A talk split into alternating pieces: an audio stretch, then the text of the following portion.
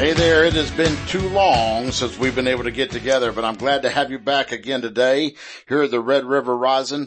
Pastor Mike, along with author Rick Salceda, as usual, getting together, talking about God's grace unto salvation here. And today we're going to get into part two of this, where we left off last time. We knew that it was going to get a little mucky here in the waters as we're going through, but Rick, kind of give us a little recap of part one, and then let's get started into part two with it. All right, Pastor Mike, thank you. In part one, we talked about God's amazing grace, and by his amazing grace, it was his unmerited favor. He initiated the salvation process and now is presenting salvation to us. Mm-hmm. Okay. It's totally undeserved. Yep. And God initiated it, you know, from his grace and his love towards humanity. Okay. Then we talked about, in Titus, where God's grace, manifests and it presents to us the opportunity to receive salvation. And it also compels us to live a repentant and obedient life unto God. Mm-hmm. That's what God's amazing grace does. You know, we tend to focus on God's grace saved us. Right. Okay. But it's also compelling us to live a repentant and obedient life. Right. And that's what we're going to talk about, in part two. So let's start off with, repentance. And the definition of that is to feel regret or contrition and turn from sin. Turn from evil and toward God. That's right. Doing a 180. Mm-hmm. Yep. Right. So, you know, we no longer, we're sorry about sin and we no longer want to, do that sin. You know, we want to be repentant. And we're going to talk about several verses here. First one's going to be John chapter 8 verses 10 and 11. And it says, "Then Jesus stood up again and said to the woman, 'Where are your accusers? Did not even one of them condemn you?' 'No, Lord,' she said, and Jesus said, 'Neither do I. Go and sin no more.'" So this was the woman caught in adultery, and Jesus, he didn't condemn her, but he said, "Go and sin no more." Mm-hmm. So he wanted her to go off in repentance. Right. Well, repentance goes hand in hand with the acceptance of the salvation, because you got to know that you need to be saved, right? So that recognizes where you've been doing something wrong. So the repentance piece is your honest view of your lifestyle to say, "I want to turn away from it and turn towards the Savior." Mm-hmm. Who, you know what I'm saying? Yeah. It's not just a, like a, here's a business card. You take the business card, you know, very casual kind of thing. Repentance is a real examination of what is going on in your life and how you've been living and who you've been serving in your life, mm-hmm. and saying, "I want to abandon this, because what you have, Lord, is much better, and I truly repent of how I have been and how I've chosen to be, and want to turn my life towards you." Right. Right. So, you know, if you're not repentant and you continue on in your sinful ways, have you really appreciated what Jesus did for you, or are you kind of taking it for granted? Right. Right. All right. Yeah. I'm sorry. I just wanted to interject that. I was having a thought as you were reading that. Yeah. But. And then, another verse out of John is chapter 5, verse 14. And it says, "Later Jesus found him at the temple and said to him, 'See, you are well again. Stop sinning or something worse may happen to you.'" So this was the paralytic man at the pool of Bethesda. Mm-hmm. Okay. And Jesus says, "Okay, you're healed. You're well. Now stop sinning or something worse may happen to you." Right. So he's telling him, repent, you know, don't continue on in that sin. Now let me ask you a question. And we haven't even talked about this beforehand, but do you think that with this being said, because some people could read that and say, "Oh, well, then Jesus is basically cursing him. He's going to curse him. So if you sin, then something worse is going to be put on you." Hmm. Or do you think this is a reflection of a sinful lifestyle is what it could be talking to? Well, here's what I believe. Sin is dark. Mm-hmm. Right? And so the more we sin, the more we're surrounding ourselves with darkness. Right. And we're expanding the kingdom of darkness. Mm-hmm. And we know that Satan and his demons are the rulers of the darkness. Mm-hmm. And cause those are you know, we don't wrestle with flesh and blood. We wrestle with the powers of darkness, mm-hmm. and principalities and stuff. So the more we sin, the more expanded kingdom of darkness we're giving Satan and his minions to operate in. Mm-hmm. Okay. And particularly in your life. So that's what I think Jesus was telling him. The more you sin, the more you're going to allow Satan to attack you, and something worse might happen to you. Yeah. You know, so the less you sin, the more you live a repentant, holy, obedient life, you know, then the opposite happens. You know, there's light shining, and we're supposed to be a light unto the world. And that light limits the kingdom of darkness. And since Satan is only the ruler of darkness, that light, you know, pushes him back. Yeah. You know, and I believe it pushes him back out of your life. So we kind of have control over how much Satan can inflict on us. Mm-hmm. I agree with that. All right. Yep. Let's move on then. Okay. The next verse is Acts chapter 3, verse 19.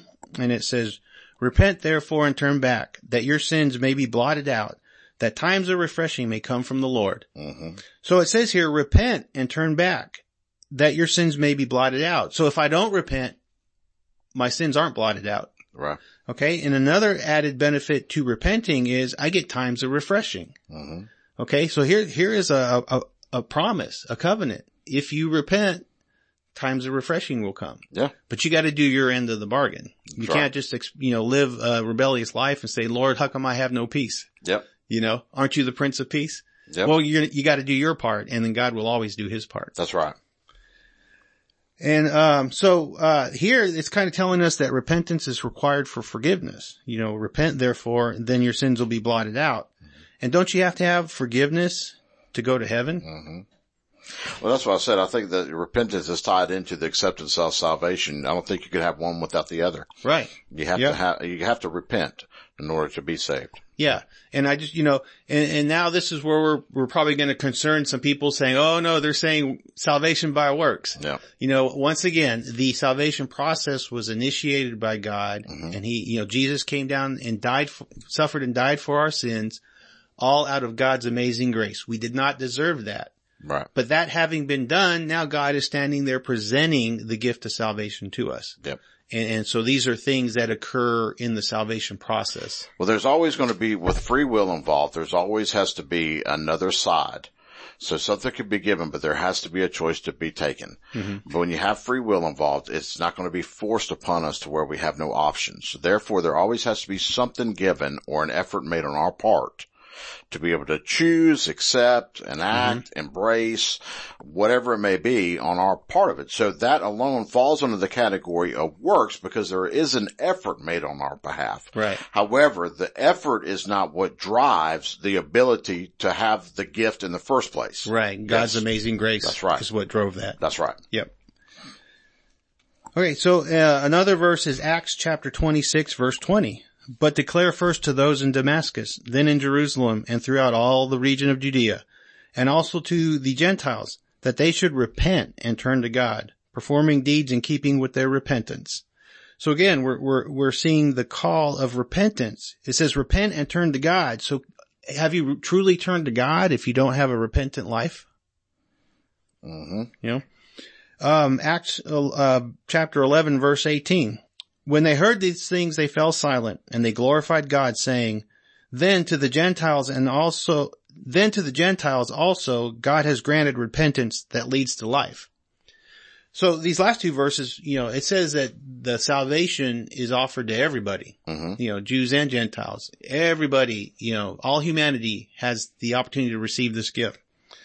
But it's also urging us that part of this is repentance.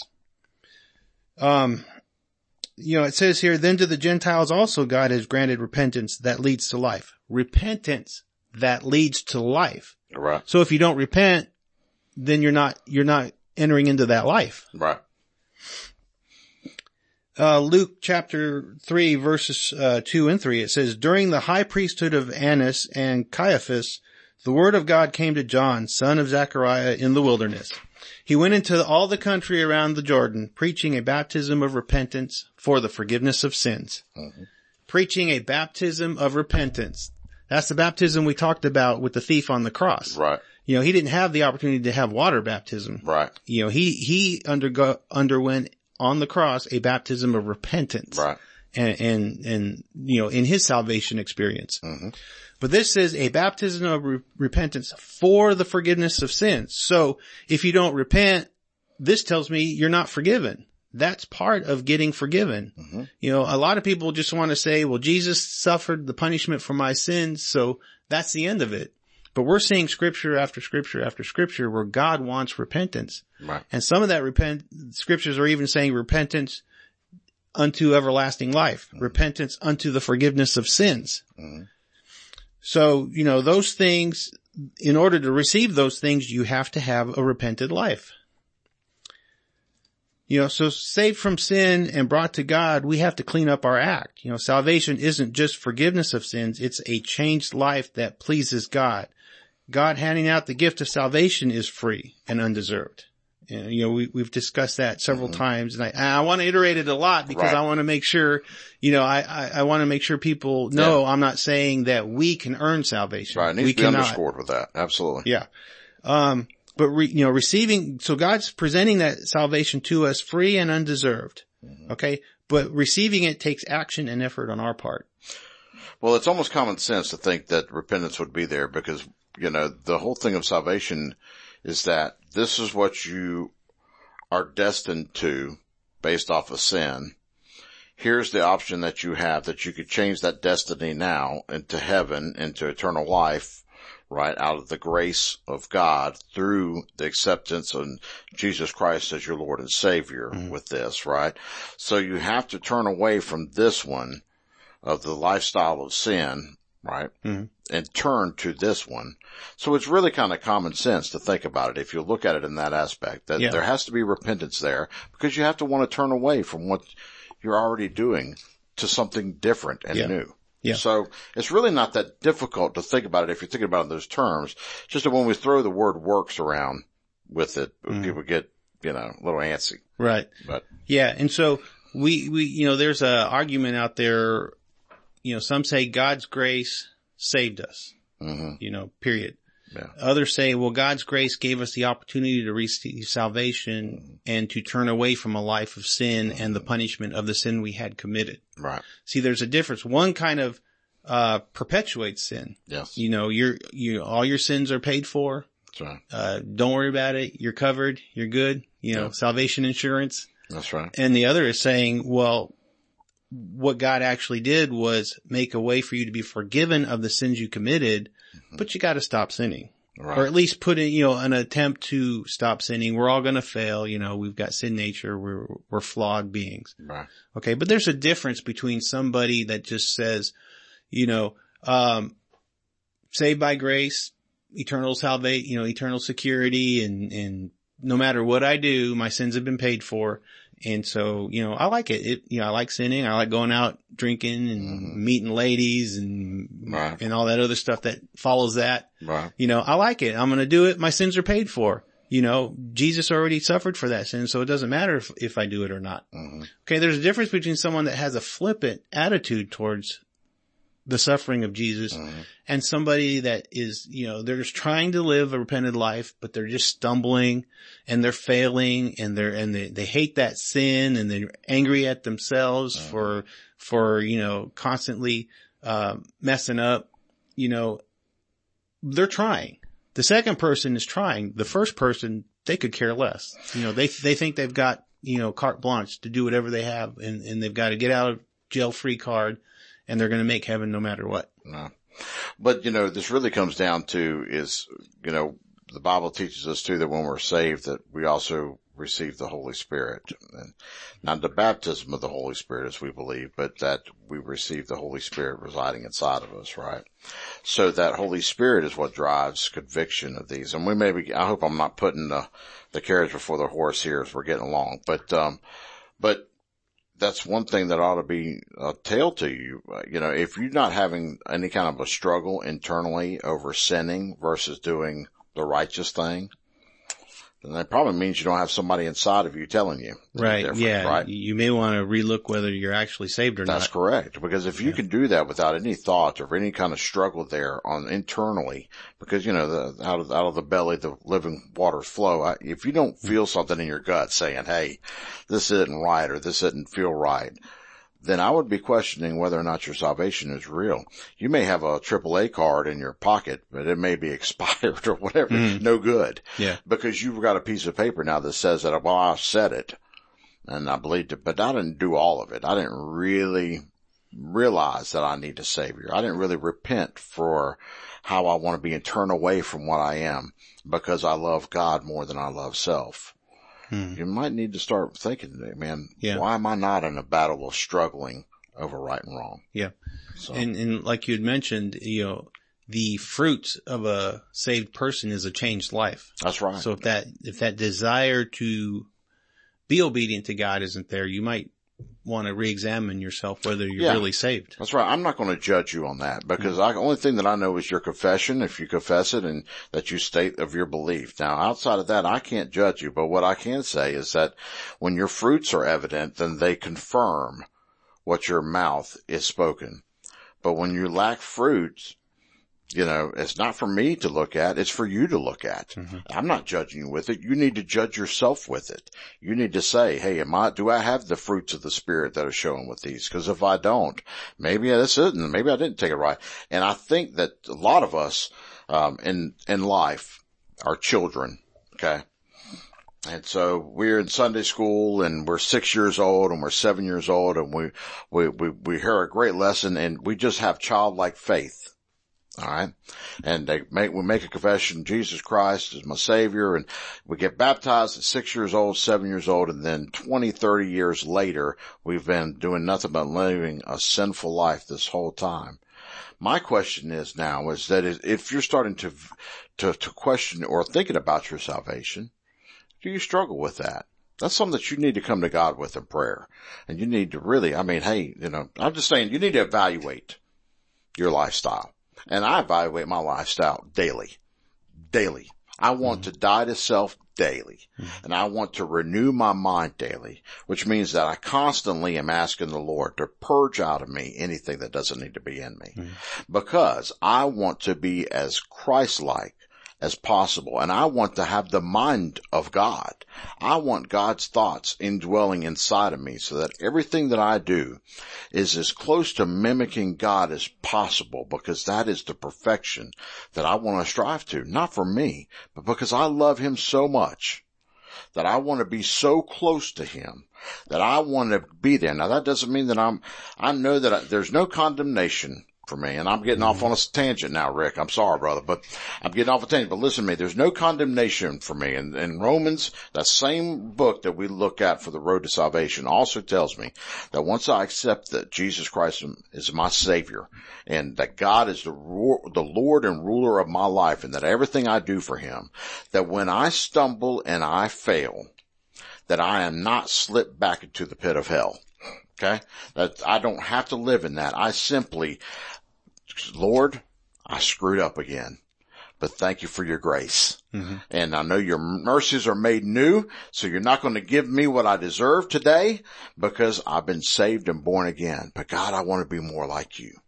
So God, help me with this. Purge that out of me, Lord. And I move forward. And that's my goal every single day, is to draw closer and closer. Because even though I'm a pastor, and even though that, you know, we have a congregation and beautiful, wonderful people I love dearly, the most important relationship that I have is mine and God's. Mm-hmm. So that's the way each one of us should be looking at. And that should tell you, if you have that desire, then there's no doubt in your mind that you're saved. Mm.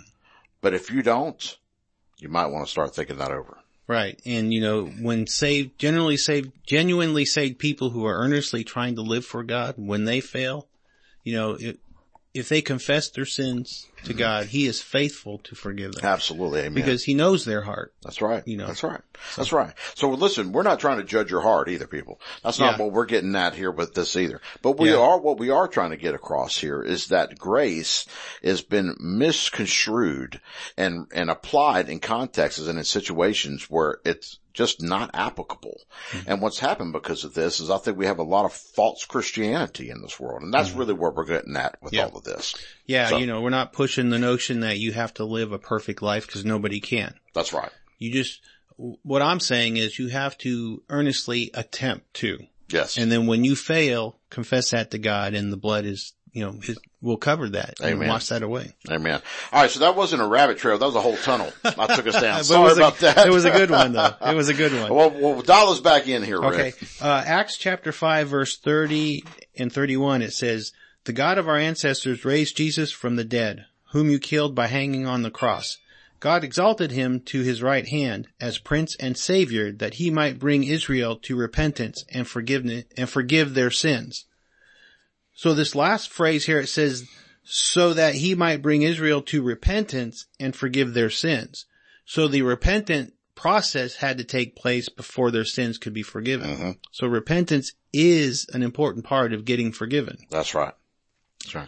And Acts chapter 20 verse 21 says, I have declared to both Jews and Greeks that they must turn to God in repentance and have faith in our Lord Jesus. Mm-hmm. So we see here that repentance is a part, it's an evidence of, and it's also a part of receiving that salvation gift. Yep, absolutely.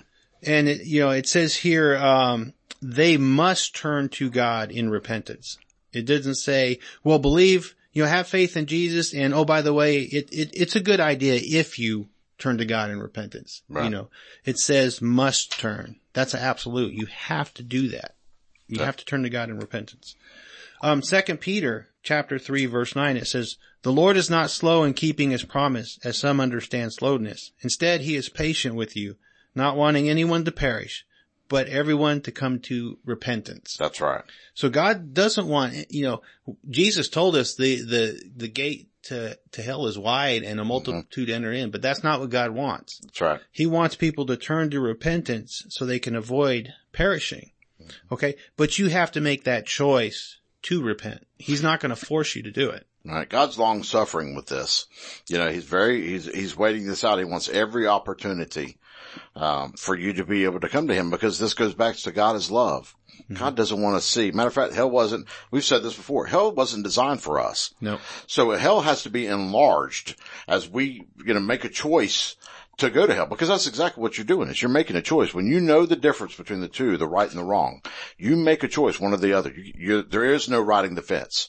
To ride the fence is to make a choice. Mm-hmm. You have to make the choice between the two. And God's just saying, look, man, I want to bring you all to heaven. I want all this to happen, but I want everyone to have the opportunity for that repentance, because I want them all with us anyway. Mm-hmm. So, right. Yep. All right. So, God through his grace has given us the opportunity to receive salvation, and we receive it by believing Jesus as our Lord and Savior. And then there's evidence of that through a repentant and sin avoiding life. Yes, indeed. Yes, indeed. So we see here, repentance is part of the salvation process. But, also in that, we talked in Titus, God's grace gives us, or compels us to live an obedient life to God as well. Mm-hmm. So obedience comes into that. And the definition of obedience is to comply with, to follow commands or guidance. And we see several scriptures here that tell us we need to be obedient to God. First one I want to mention is John chapter 15 verse 10. If you keep my commands, you will abide in my love, just as I have kept my Father's commands and abide in his love. Mm-hmm. So if we obey God, we're going to dwell in his love. If we disobey God, then we're walking away from that and all the blessings that has to offer. We mentioned earlier, sinning is living in darkness, and the demons are the ruler, they rule the principalities of darkness. Mm-hmm. So if we create darkness around us, we're giving those demons the opportunity to inflict things in our lives. We're putting ourselves under their dominion. But God says, if you keep my commands, you will abide in my love, and then you're protected from all that. In Hebrews chapter 5 verse 9, it says, and after he had been made perfect, he became responsible for the everlasting salvation to all those obeying him. So Jesus is responsible for the everlasting salvation of those obeying him. Mm-hmm. So if you're not obeying him, you could say, well, Jesus died for all my sins and I can do whatever I want. Right. But if you're not obeying him, the scripture says right here, he's not responsible for your everlasting salvation. Mm-hmm. In a sense, we could say you have eternal security as long as you're obeying Jesus, as long as you're abiding in God's love. Then yes, you are guaranteed salvation. If you're doing your part, God will do his part. Revelation chapter 4 verse 11, it says, Thou art worthy, O Lord, to receive glory and honor and power, for thou hast created all things, and for thy pleasure they are and were created. So we were created for God's pleasure, and, we should, like you said, every day you're trying diligently and consciously to live for God. Mm-hmm. We should all try to live for God's pleasure. If what I'm about to say or what I'm about to do or even what I'm about to think, is that pleasing to God? Mm-hmm. If it's not, then I'm going to abstain from it. Right. If we could all get into that habit all the time, we'll be in a good position. Right. And these desires should be natural. Mm-hmm. After receiving salvation, being born again, these desires should be natural. Now, I'm going to take a little real quick here, but I will tell you the power and to be able to fulfill a lot of this would be through the Holy Spirit. Mm-hmm. So I'm going to tell you that you ought to have this natural desire, and maybe later, maybe next podcast when we get into that, is a lot of this is actually fulfilled through in the empowerment of the baptism of the Holy Ghost, because we're able to have supernatural forgiveness in our life, supernatural love for others in our life. That's actually granted through that, the gift of the Holy Ghost through that as well. So mm-hmm. there ought to be the desire there just based off of our salvation, but to walk a lot of this out, I'm going to tell you, you don't need to do it on your own. That's why we've been given the helper mm-hmm. as well. Anyway. Exactly. Yep. We'll get into that more later. So we see here in Revelation, we were created for God's pleasure, and sin doesn't please God. So that shouldn't be a regular part of our life. Right. 1 Samuel chapter 15 verse 22, it says, "But Samuel replied, what is more pleasing to the Lord, your burnt offerings and sacrifices, or your obedience to his voice? Listen. Obedience is better than sacrifice. Every time. And submission is better than offering the fat of rams." That's right. That's right. So you can come to church and you can give a big old fat offering check, but if you're not living an obedient, repentant life, God would rather you do that and keep your money. Absolutely. Absolutely. Or any other time. Because the sacrifice piece is on you. Mm-hmm. I did this for such and such, or I gave this up for such. It was the same reason why I said, hey, Jesus said, when you're fasting, don't look your face all contorted up, mm-hmm. Don't wash make it yourself. Yeah. Wash your hair, man. Take care of yourself. Don't let it all be seen, because the sacrifice piece is not what's important. It's the obedience piece that you're doing that's mm-hmm. really, so don't worry about for other people to see that. Yeah. Your obedience is to the Lord. Yeah. You're doing it for God, not to appear righteous before man. That's right. Yep. And so, we see here God's grace, his amazing grace is that he initiated the salvation process, and he's holding out that salvation gift to us. Mm-hmm. And his grace also, we have to put forth effort to receive that. And his grace also compels us to repent and to be obedient. Mm-hmm. All right. And so, now let's talk about some doctrines of salvation. One is eternal security, and it's once saved, always saved. It's the belief that Christ paid the price for our sins, past, present, and future, no matter what. Now, does this give us, in view of what we've studied, does this give us a license to sin? Well, you're going to have to tune in next time to find that out, because this concludes our podcast for today. And so until we meet again, prepare your heart for the coming revival. Yes, amen.